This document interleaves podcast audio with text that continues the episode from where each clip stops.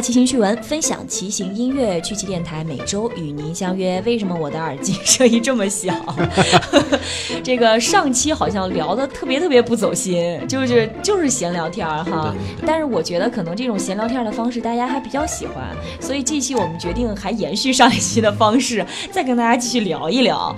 嗯，先来解决听众提问的环节哈。有一位这个让我非常汗颜的，呃，哎，都没跟大家打招呼呢，不用打招呼了吧？现在啊，都都熟都 熟，这脑子都很混了，都熟都熟，就不打招呼了。嗯，你姓什么来着？讨厌。呃，有一位这个非常非常爱学习的听众给我留了言了，然后我决定就是，呃，说一说他这个问题。他说：“莎莎可否每期开头都推荐一本骑行与自行车方面的书啊？以前推荐的全都看完了。”这个事儿吧，回去我得好好批评批评刘老师，是吧？对，出的太少。明年我们社得加强这方面工作。刘老师听到是高兴呢，还是高兴呢？还是高兴呢？这个，因为我记得上次有人问过同样的问题，然后呢，我们当时推荐了好几本，但是这个旅行走失的猫这位同志啊，你说以前推荐的你都看完了，那几本书都特别厚，嗯，这得是多么爱学习的人啊，才能 效率这么快，然后就把这些书全看了。之前那像那些书看完了啊，嗯，不代表完事儿了。你这里边教怎么修车，那里边教怎么修车得拆开来一遍啊，我觉得才才才能行。你这竹哥要求比较高哈。嗯。那今天我们先满足他这个小小的心愿，就是再推荐一本，再来个厚的，让他看时间长点的。那我我脑海里出现就是《铁人三项训练宝典》，里边关于自行车部分也内容相当多，这书也很厚。铁人三项现在也是非常流行的一项运动。其实就算您不练铁三啊，这本书里也是，它可以说是既不太简单，嗯，又不是特别晦涩的，给您讲了训练的一个整体的规划和理论。嗯，我觉得对于呃运动训练吧，还是很有帮助的。好，铁人三项训练宝典，我我再推荐推荐两本吧。我我我是今年上半年买的，嗯，这个。你真的是今年上半年买的？囚徒健身是吧？对对，囚徒健身一二。哎，这书我也有。这书我觉得没看过。就是这这书，我觉得相相对我这种稍微懒一点的，没有什么太大用。就是买完回来一看，啊，这个这么难，那个那么难，哪个动作也最后也没练出来。这个东西其实不是专门针对自行车运动的，对，它是健身的书。对，但是其实你如果喜欢骑自行车的话，平时除了骑车以外的这些训练还是很重要的。对你像今天北京这么大风，跟跟家跟家过光我跟你说，我早上真的差点没走出小区门。我们小区门口那有一块大风口，我真的是。就这种雄赳赳、气昂昂的姿势往前顶着走的，你这是炫耀身材吗？嗯哎，不，一个不小心被识破。但是确实，我觉得我需要把这本《囚徒健身》翻出来看看，加强一下我的锻炼了。嗯，除了这本书之外呢？我我们俩手人人说一期上一本，我们俩已经留着点，下两本。那你刚刚说你推荐两本？这《囚囚徒健身》有一和二啊。这下期再做了一个假动作，晃了我一下。这期说一，下期说二，有点过分。行。那呃，这是这个听众的提问哈，悠着点看，就是看快是一方面，一定要吸收，对吧？嗯，像囚徒健身这个，你看完了要能把这动作做出来，那就就就厉害了。对对对，欢迎你到十四五的时候了，发发照片是吧？发照片，然后那个发到我们微信公众账号上来跟大家一起分享。嗯，这是第一个提问，第二个提问说，呃。莎莎女神，嗯，能请干货铺的两位老师评价一下美利达新出的公路车斯特拉九零零 CN 这辆车吗？谢谢。这得请陈男神来。陈男神，这个陈男神 哦，陈男神，不好意思，偷偷的戳了你一刀。这这车是美达最新出的这个，这这个算是入门级公路车吧？嗯，这车我对这车评价极高。极高，极高，因为它是它是这个美达算，按我按按我觉得算是破冰之作吧，因为美达之前基本上全系列都是禧玛诺套件，嗯，但是这这辆车使了 CP 最新出的十一速套件叫大大概叫 Potenza。什么？肯定是意大利语发音。对，就因为我这发音肯定也不准，也不知道具体怎么读，就反正是它是这个 CP，呃，最新出的入门级套件，在它的这个序列在雅典娜之下，嗯，应该主要是对抗这个西马诺的这个幺零五，嗯，应该比幺零五稍微会高，比幺零五稍微再贵一点，应该就是对对抗幺零五加上这个六八零零 UT 的这个套件。然后它这整车是它是一个铝合金车，嗯，然后价钱才不到一万块钱，然后重量在八点多公斤。所所以我觉得这车如果性价比极高，性价比极高，然后骑起来也会很舒适，而且还能体验这个 CP 的这个操作方式。CP CP 的它这变速和禧玛诺和 SRAM 都是完全不一样的，就是机械感机械感特别十机械感十足，就是每变一下都是当当的。所以我觉得如果是真选择这辆车，我觉得还是非常非常值得推荐的。我突然想起来，以前咱们有一个听众提问说，他想买公路车，大概预算是在八千块钱左右。对，然后他就特别莫名不喜欢禧玛诺的套件，对，是不是这辆车就适合他？对，相当相当难得，对啊，对，这一箭双 雕。而这车这轱辘也是是 CP G 三编码的这个入入门轮，然后它同样是一家，所以这个配合会非常的好。嗯，G 三的那个轮视觉效果可好了。嗯，那这个真的是一箭双雕哈。这个听众的提问就是非常好，然后两位老师极其推荐。然后另外是就很久前另外一个听众提问的，就是反正哎，这下有一个比较好的适合你要求的车推出。嗯，这是第二个提问，第三个提问，我当时觉得这个提问吧有点无聊，但是刚刚我跟威哥一交流吧，威哥说这个提问非常的有意义。嗯，呃，一个名叫二肥的听众他说。早上骑车上班时间紧，是吃完饭以后骑车呢，还是骑完以后再吃饭？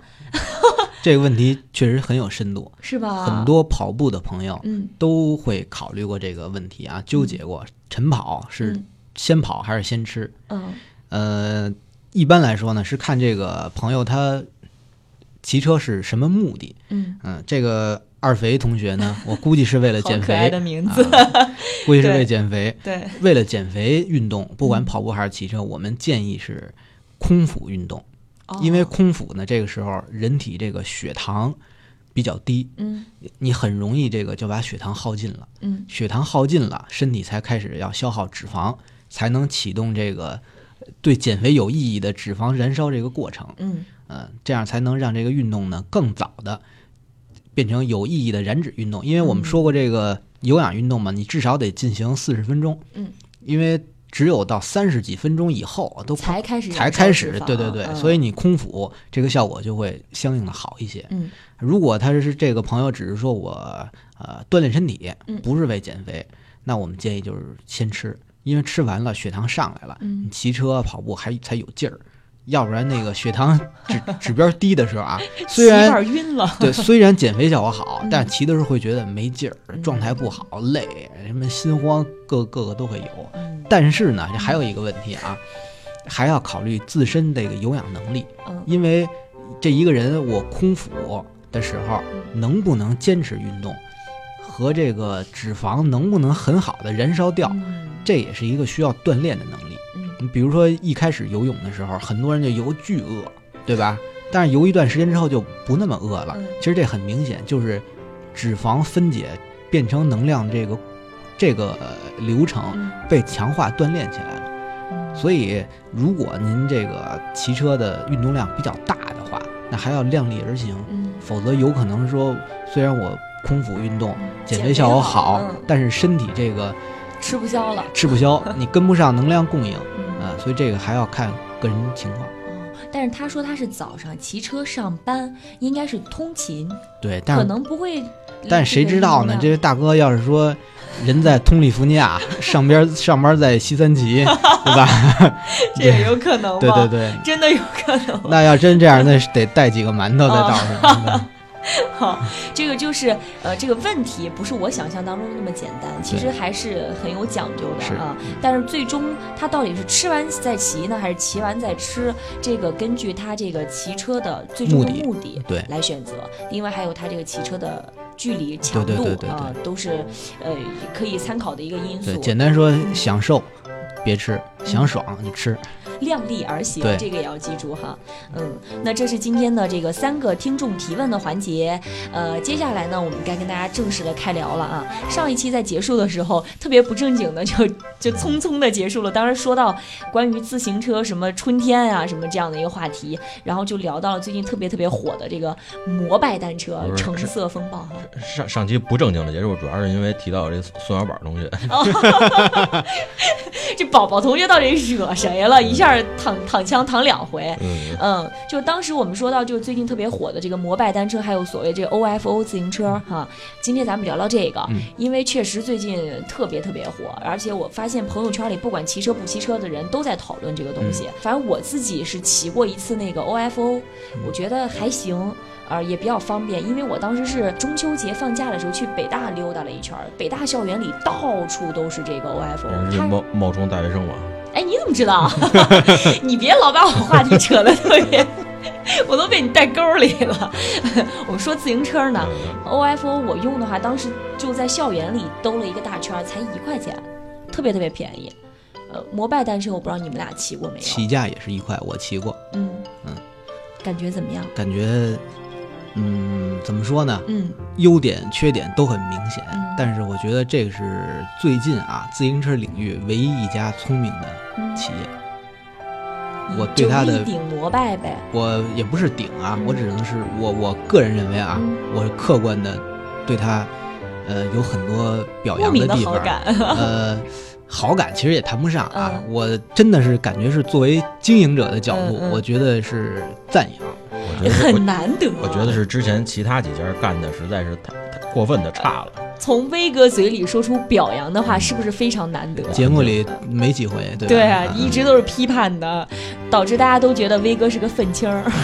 嗯，关于摩拜单车这个问题啊，其实我还是挺有感受的。嗯，就说说呃，怎么说呢？我先说一下我这个呃，骑行经历是吗？不是骑行经历，是说我是从经营角度来嗯，就对它产生这个感受。嗯我之前呢，在游戏公司做了十几年的游戏开发和运营工作，嗯每天考虑的就是经营问题。嗯后来创业也是啊，嗯做这些，其实可能看这个车的角度就不完全是车本身了、嗯啊。这个今儿我多说两句啊，其实这还挺有感受的。嗯，说 这个欲扬先抑，咱嗯先得说缺点。嗯。摩拜单车它缺点特别明显，嗯。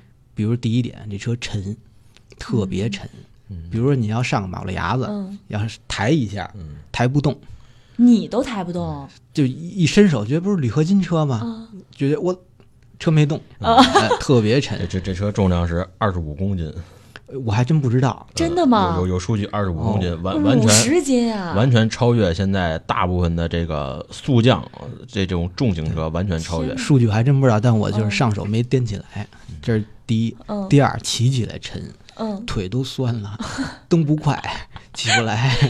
明明我跟陈老师也算还还凑合吧，啊至少在平均线吧，嗯，骑不动，太沉了。那适合减肥呀。呃，别，你要拿它真时间长了骑，你膝盖就嗯，不太好了。哦，车车座车座太太低，它默认每个人身高一米五，真的，它是给身高一米五的人这个太设计的。逗了啊！上去之后，我觉得我平常用那个正确的嗯。前脚掌踩脚蹬子，嗯。腿倒不过来，我必须得把腿劈开，用脚跟儿蹬。可以可以摇摇车呀。它本身它它的造型是公主车的造型，嗯，呃，它离那个你们平时骑的那没有公主车好，哦。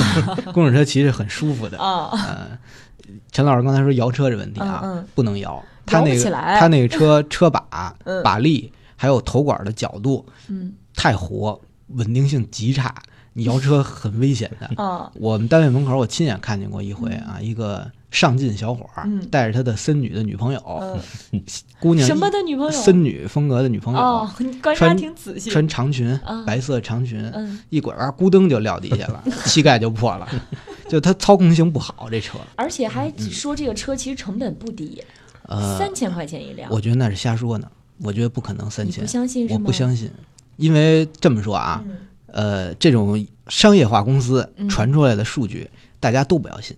嗯这个是我在这个 IT 行业多年的亲身体会啊！嗯大家千万不要信他们说的任何话，尤其跟数字沾边儿的。不我觉得虽然就是说他之前报三千，但是咱们觉得肯定没三千，但是一一千多，我觉得应该是还是能有的。呃，像像北京之前干了好多年的这个公租自行车，嗯，就其实就是跟普通公主车差不太多。你知道它跟跟政府报多少钱一辆这个是骗补贴嘛？啊？那个说八百块钱一辆，我觉得一百五我都不会买。对对对，就所以但但是它咱咱这个摩拜单车，我觉得虽然不到三千块钱啊，嗯就是虽然到不了三千，但是一千多，我觉得它这个投入应该还是有的。虽虽然这车的所有的自行车都是新做出来的，对对，我统我一生产。我我觉得啊，嗯它这个一千五里边，嗯，就算是一千多块钱啊，嗯骗补贴的比例也会非常高。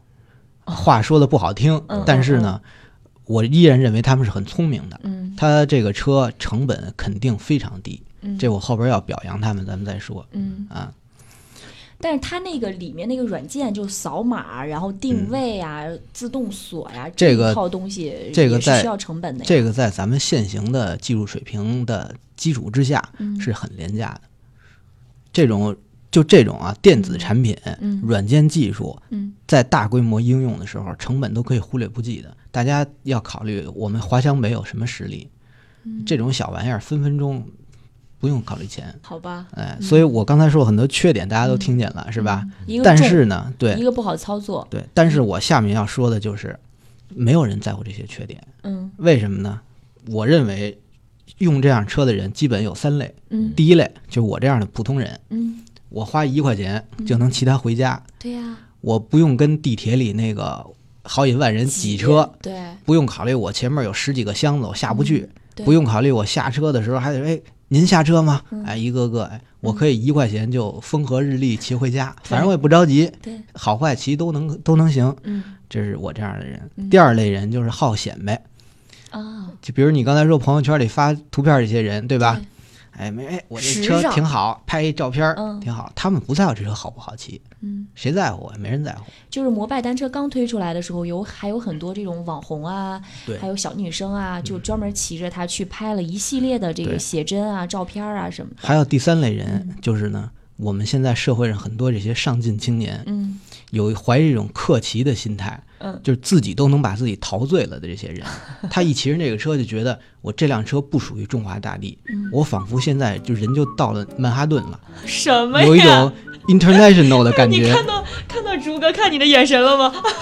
啊，他他应该很理解我，是吧？我我还没想的那么深。仿佛透露着怀疑。就这些人是什么样的？早上起来就会拍一下自己的大皮鞋，嗯，然后拍一下早早餐的咖啡和烤面包，哦，就是能装逼装的把自己都醉了的置身于人，华尔街，对，能把自己装醉了这些人，骑着车还得拿本鸡汤，这个哎，自我感动的。他们这些人也不在乎，他觉得我骑这车我就国际了，我就与众不同，我就升华了。你别用这种眼神看我，这就是 这家车怎么就跟国际接上轨了？这车设计还真挺好的。嗯，你你和 OFO 和我们之前公租车相比，你是不是好看一点哈。好看多得多？嗯，对吧是？它那色彩搭配，首先银色和橙色的这个很鲜艳。所以根据我说的这三个三种啊，主要嗯可能应用它的人群来说，嗯它这些缺点都不叫缺点，因为没有人会在乎。嗯这个是我对这个公司为什么觉得它哎很很好哎，嗯这是第一个大方面。嗯其次呢，我还说说这个优点，嗯，比如刚才咱提到这个 还没，夸够呢。呃，咱也得节目也得时间长度有保障，对吧？没事，现在十九分钟可以停对了。对对。比如我以刚才我让你停，你能停得下来吗？不能根本停不下来。这就是亲身感受啊。咱说这优点，嗯，比如说它这车沉，对，为什么沉？因为它要保证结实，嗯又保证它前后这个前后全是左撇子这种设计方式，它这个铝合金管材又不能用很好的材料，对又得有比较那个长的使用寿命，那它就必须沉。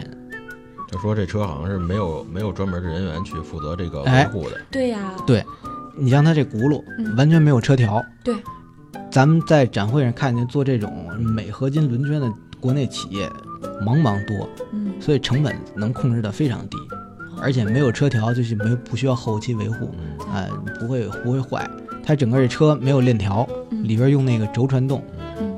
嗯，基本上也除非谁大力金刚腿，否则也 也也就这样了，对吧？所以其实他在前期设计的时候就考虑到后期这种磨损啊，然后人为损坏啊这些问题，把它尽可能降到最低。轴轴传动这东西其实出现了时间已经特别特别长了，但是一直没有这个合适的这个使它的这个领域。长长就因为它性能不好，对，因为因为特别难骑，然后同时重量又巨沉，嗯所以就一般如果你自个儿买一车弄它，基本上不可能。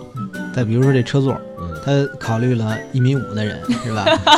因为他如果考虑了一米七的人，那一米五怎么办？对吧？所以就低不就高，对，就低不就高，嗯一米五就就一一米五的车我也能骑呀、嗯是吧？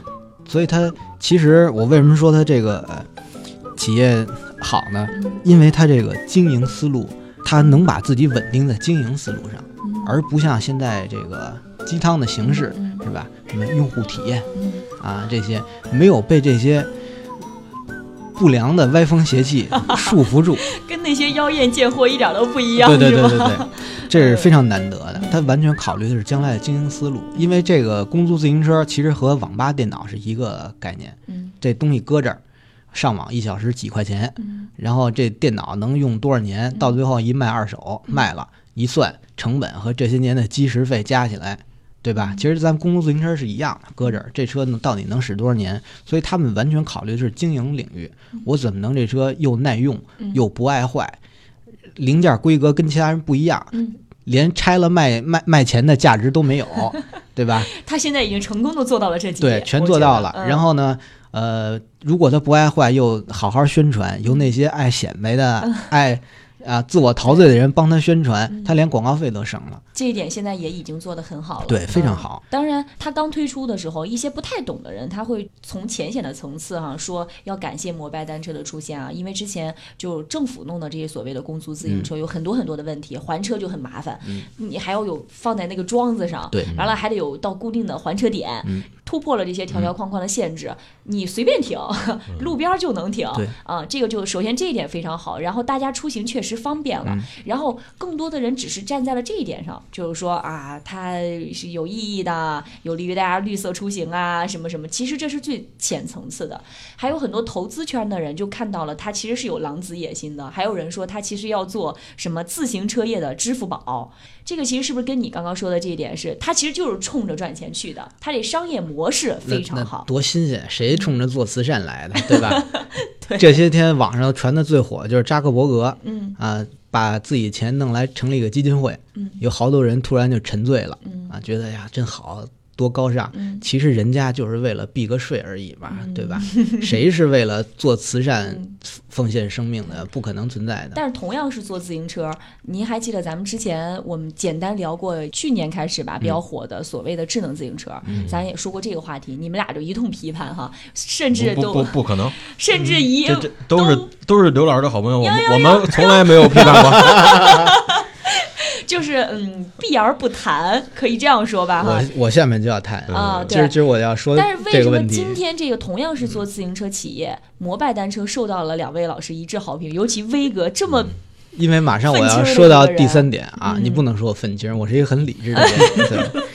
第三点，摩拜单车其实我认为它做的最好的一点，嗯。就是我们现在很难得的清醒的用户定位。嗯。像我们之前做游戏运营，很重要一点就是用户画像，对。你得知道玩游戏是什么人，嗯，你才能做给谁玩的，你才能根据他们的需求挖好了坑，让他们愿意进来花钱。嗯嗯。啊，这个行为不耻，但是呢，这是很客观的一个经营需求。嗯。摩拜单车我觉得就做到了，嗯。他知道自己的用户群是什么，嗯。就是那些上进青年，哦，他很明确的定位，艺青年，呃，一样嘛一样嘛，对吧？我嗯因为文艺青年现在有点像贬义词，所以我改成了上进青年。好吧。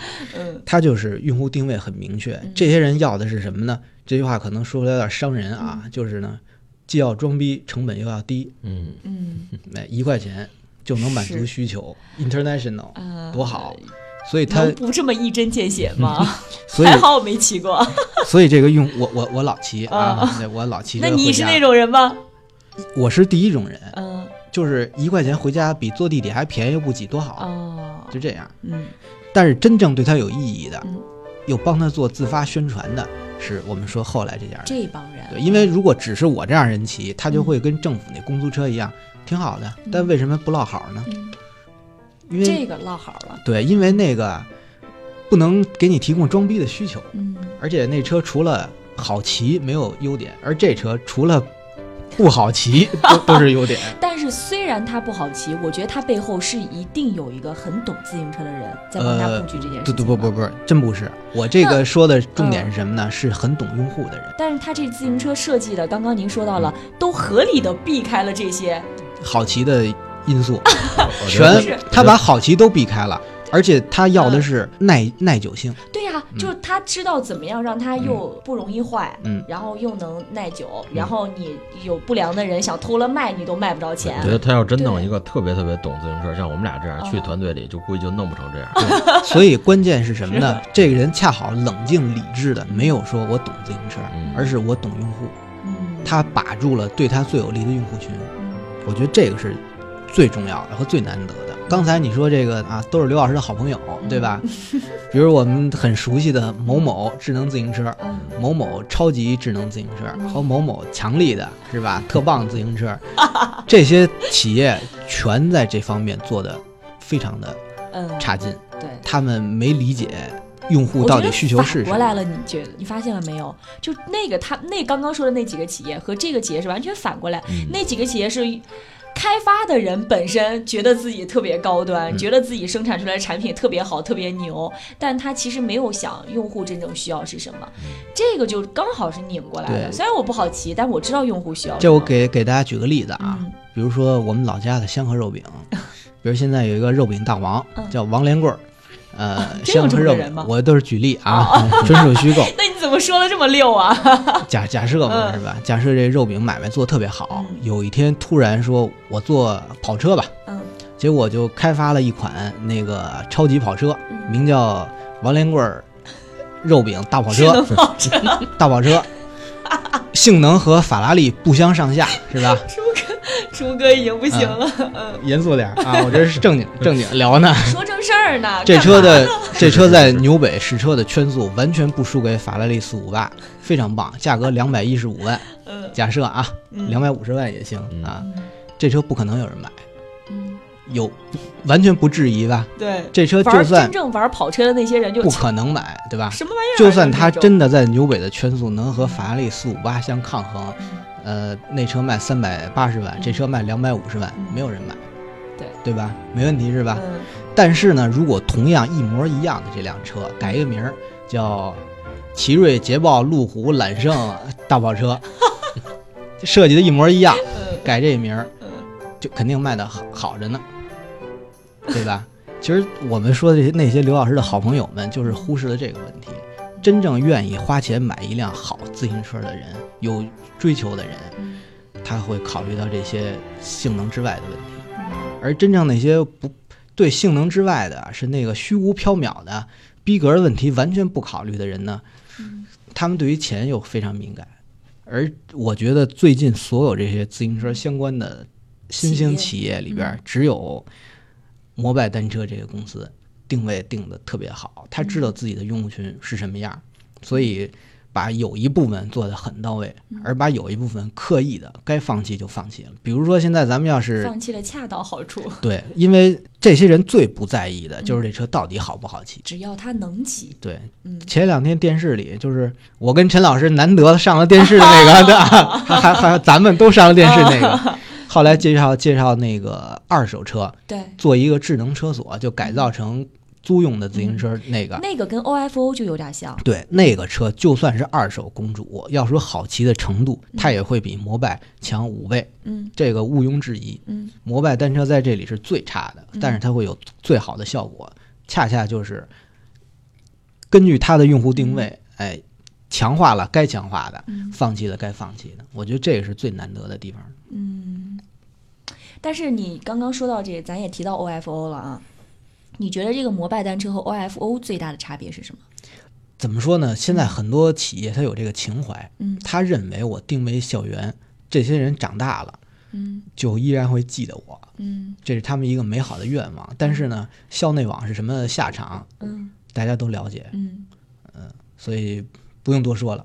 呃，我觉得摩拜是有商业企图的，嗯，而 OFO 呢是特别质朴的，做情怀的是吗？不不不不，没有情怀。哦，OFO 显然没有情怀，它嗯只是很质朴的，用最基本的商业路线嗯。在经营，但其实这两个公司，我觉得现在在做的是同样的一件事情，是同样一件事儿嗯，但是怎么说呢？定位上好像就是摩拜？OFO 嗯。没有什么做取巧的工作，嗯就是他做这事儿做的太太太实在了。嗯就我弄一车，嗯你能租着骑就完了。而且他只针对校园里的学生。对，只针针对校园里嘛，那结果就像咱说的这个校内网是什么情况？所以你这两个我不看好你不看好 OFO，对，而摩拜单车它借势嗯借力，嗯它借了多好的一个宣传市场，有那么多自我感动的客席的 上进青年帮他做义务宣传的，嗯也非常多。是我们看到朋友圈里经常有人发这个跟摩拜单车的合影，但是几乎没有看到有人发 OFO 的合影，可能是车这么多年了，谁发过？可也可能是我这朋友圈里现在学生群体已经离我越来越遥远了。但是我当时骑的时候，我就觉得它它这两个还有一个很大差别，就摩拜单车是它自己批量生产的新车，嗯然后 OFO 呢，它生产了一部分，但其他的一大部分是它回收二手车，嗯然后进行改装之后变成它的这个自行车。